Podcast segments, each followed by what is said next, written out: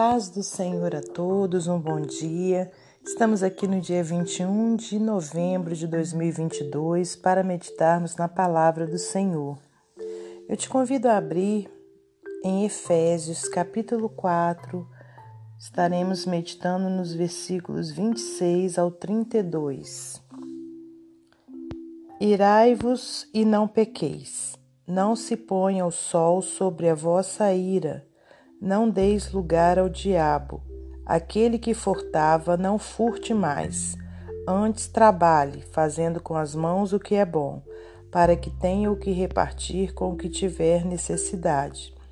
Não saia da vossa boca nenhuma palavra torpe, mas só a que for boa para promover a edificação, para que de graça para que dê graça aos que a ouvem.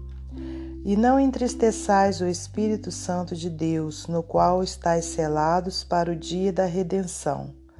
Toda a amargura e ira, e cólera, e gritaria, e blasfêmias, e toda malícia seja tirada de entre vós. Antes sede uns para com os outros, benignos, misericordiosos, perdoando-vos uns aos outros como também Deus vos perdoou em Cristo. Senhor nosso Deus e nosso Pai, nós te agradecemos por mais esse dia de vida, agradecemos por mais essa oportunidade de estarmos aqui para meditarmos na Sua palavra. Me coloco na condição de serva do Senhor, te pedindo a Sua misericórdia sobre mim, que o Senhor possa, meu Deus, me dar sabedoria para transmitir a palavra do Senhor que não saia de minha boca nenhuma palavra que não venha de ti. Pai querido, continue a guardar a nossa vida, a nossa família, repreender o mal, meu Deus, trazer, meu Pai, bênção, Senhor, sobre as nossas vidas. Não somos nada sem Ti, dependemos do Senhor. Que nessa manhã, meu Pai, o Senhor, por Tua tão infinita misericórdia, possa contemplar as nossas necessidades, meu Deus, trazendo a cura, trazendo, meu Deus, alívio de angústia, Pai, é, alívio de, de ansiedade, seja qual for a necessidade dos teus filhos que estão ouvindo essa palavra, que o Senhor possa, meu Deus, atender em nome de Jesus. Pai querido, muito obrigada, meu Pai, por mais essa oportunidade, que o Senhor continue conosco. No, em nome de Jesus. Amém. Meus amados irmãos, minhas amadas irmãs, é com muita alegria que estamos aqui para mais um dia de devocional ao nosso Deus. Hoje, então, eu trago para vocês essa passagem na carta de Paulo aos Efésios, onde o título diz: A santidade cristã é oposta aos costumes dos gentios. E aí nós começamos a leitura a partir do versículo 26, onde diz: Irai-vos e não pequeis, não se ponha o sol sobre a vossa ira. Então, irmãos e irmãs, né, o que, que quer dizer nessa frase né, que Paulo deixou ali pelo Espírito Santo à igreja de Éfeso? E o Senhor, da mesma forma, deixa para nós né, nos dias atuais é, nós, seres humanos, né, somos muito falhos, né, imperfeitos, e não existe um que em algum dia, em algum momento, não se irou, né, não ficou nervoso, não, não gritou, não esbravejou. Né? Então, quer dizer, aqui né, o Espírito de Deus é, inspirando né, Paulo para dizer essa palavra, irai-vos e não pequeis, né? Então, quer dizer, aqui reconhecia, né, que nós somos falhos, que em algum momento a gente se ira assim. Agora, quando diz não pequeis, né, o que que quer dizer? É que a gente pode ficar assim nervoso, a gente pode se irar, mas que a gente não deixe que essa ira venha dominar a nossa vida e a gente cometa né, é, pecado no sentido né, de, de, de não perdoar, né, de não pedir desculpas por aquela ira, né, de não nos acalmarmos para a gente voltar né, é, à nossa condição normal, né? E aqui diz, olha, não se põe o sol sobre a vossa ira, quer dizer, não deixe passar para o outro dia, né? Que, que essa ira, que esse nervosismo que você teve, que essa atitude de repente irada, né? É, que você conserte isso antes mesmo de você ir dormir, né? Que você não mude para o dia, não deixe para o dia seguinte, né? Então que você resolva né, essa situação da, de uma forma né, é, que venha trazer o que? Paz ao seu coração e ao coração daqueles que é, estiveram ali naquela situação onde você se irou, né? Aí, por que que isso tem que acontecer, né? Para a gente não dar lugar ao diabo, né? Conforme disse aqui no versículo 27.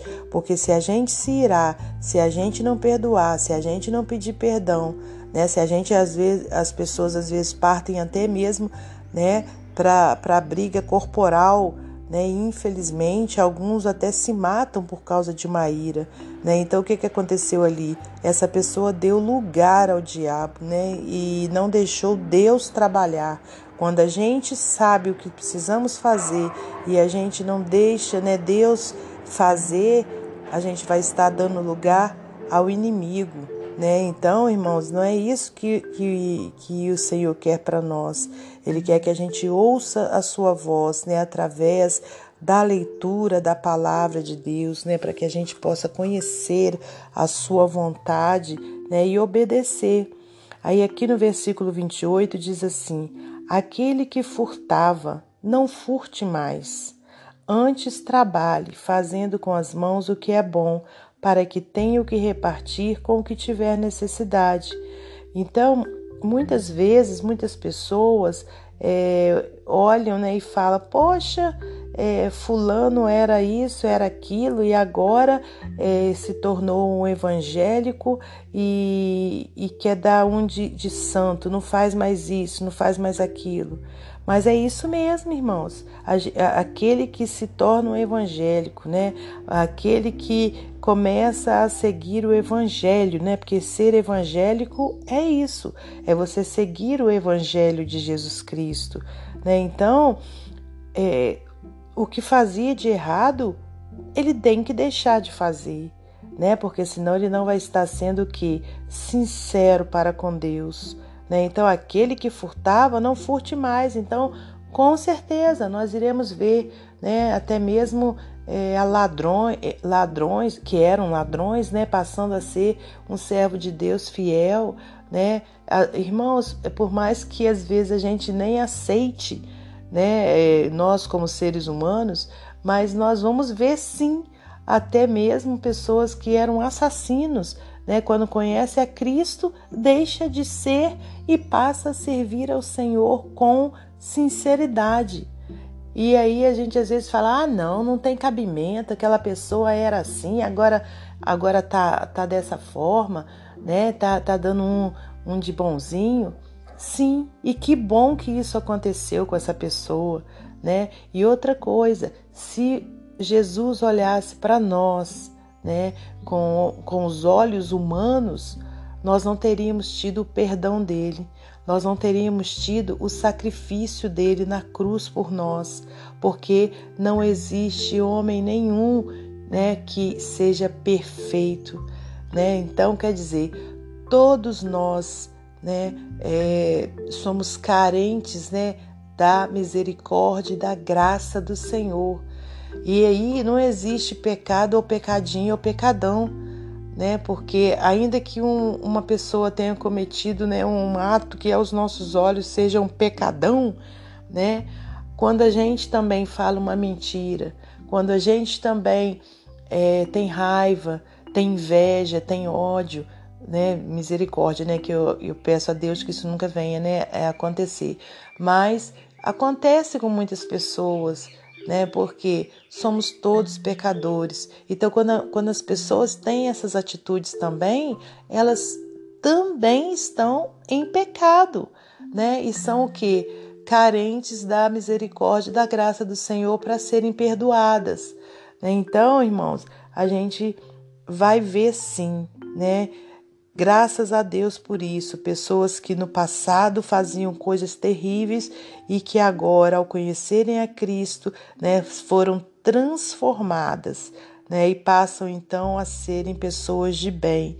E é isso que o Senhor quer para a nossa vida tudo aquilo né, que a gente fazia antes de conhecer a Cristo, que a gente não faça tudo aquilo de errado, né? Que a gente não faça mais. Se a gente tinha a boca suja, falávamos muitos palavrões, né? É, cometíamos atos né, que, de impureza. Então, no momento que a gente conhece a Cristo, aquilo tudo fica no passado. A gente tem então uma nova vida, Aqui no versículo 29 diz: Não saia da vossa boca nenhuma palavra torpe, mas só a que for boa para promover a edificação, para que dê graça aos que a ouvem, né? Então, a nossa palavra, né, tem a nossa boca, né, é, tem que ser o que purificada. A gente não pode ficar falando, né, aquelas palavras que a gente falava. A gente não pode ficar amaldiçoando ninguém, desejando mal de ninguém, mas que a nossa boca, né, só que da nossa boca só saia palavras boas, né, palavras para edificação, para trazer bênção para os outros. Versículo 30: E não entristeçais o Espírito Santo de Deus no, quais, no qual estáis selados para o dia da redenção. Toda amargura e ira e cólera, gritaria, olha só, blasfêmias e toda malícia seja tirada de entre vós, né? Então, olha, é aqui uma ordenança, né, para nós, é que isso saia da nossa vida. Né? Vai acontecer momentos de nervosismo, sim, mas que naquele momento você cai em si, se arrependa, peça perdão a Deus e peça perdão ao seu irmão, né? Mas que toda malícia seja tirada de entre vós. Antes sede uns para com os outros, benignos, misericordiosos, perdoando-vos uns aos outros, como também Deus vos perdoou em Cristo. Amém? Que a gente obedeça essa palavra, que a gente seja fiel a essa palavra, né? Para quê? Para não entristecermos o Espírito Santo de Deus, conforme a gente leu aqui no versículo 30, né? No qual estáis selados para o dia da redenção, né? Para o dia em que o Senhor vier nos buscar, né? E, e nos redimir. Aleluias, né? Então, irmãos, que a gente possa ser assim como a gente leu aqui né, pessoas misericordiosas, benignas e que perdoemos uns aos outros, em nome de Jesus. Para finalizar esse momento devocional, eu vou ler para você mais um texto do livro Pão Diário. Diz assim: Sair do conflito. Em homenagem póstuma ao cientista holandês Albert Einstein, não mencionou as disputas científicas entre ele e seu colega ganhador do Prêmio Nobel. Nobel. Lembrou Hendrik Lorentz como um físico amado, conhecido pela amabilidade, tratamento justo aos outros e bondade inabalável. E disse: Todos o seguiam alegremente, pois achavam que ele jamais pretendeu dominar, mas ser sempre útil. Mesmo antes do fim da Primeira Guerra Mundial, dedicou-se à reconciliação e inspirou os cientistas a deixarem seus preconceitos políticos de lado e a trabalharem juntos. Trabalhar pela reconciliação deve ser o objetivo de todos na Igreja também. Alguns conflitos são inevitáveis, mesmo assim, devemos fazer a nossa parte para alcançar resoluções pacíficas. Paulo escreveu: Acalmem a ira antes que o sol se ponha.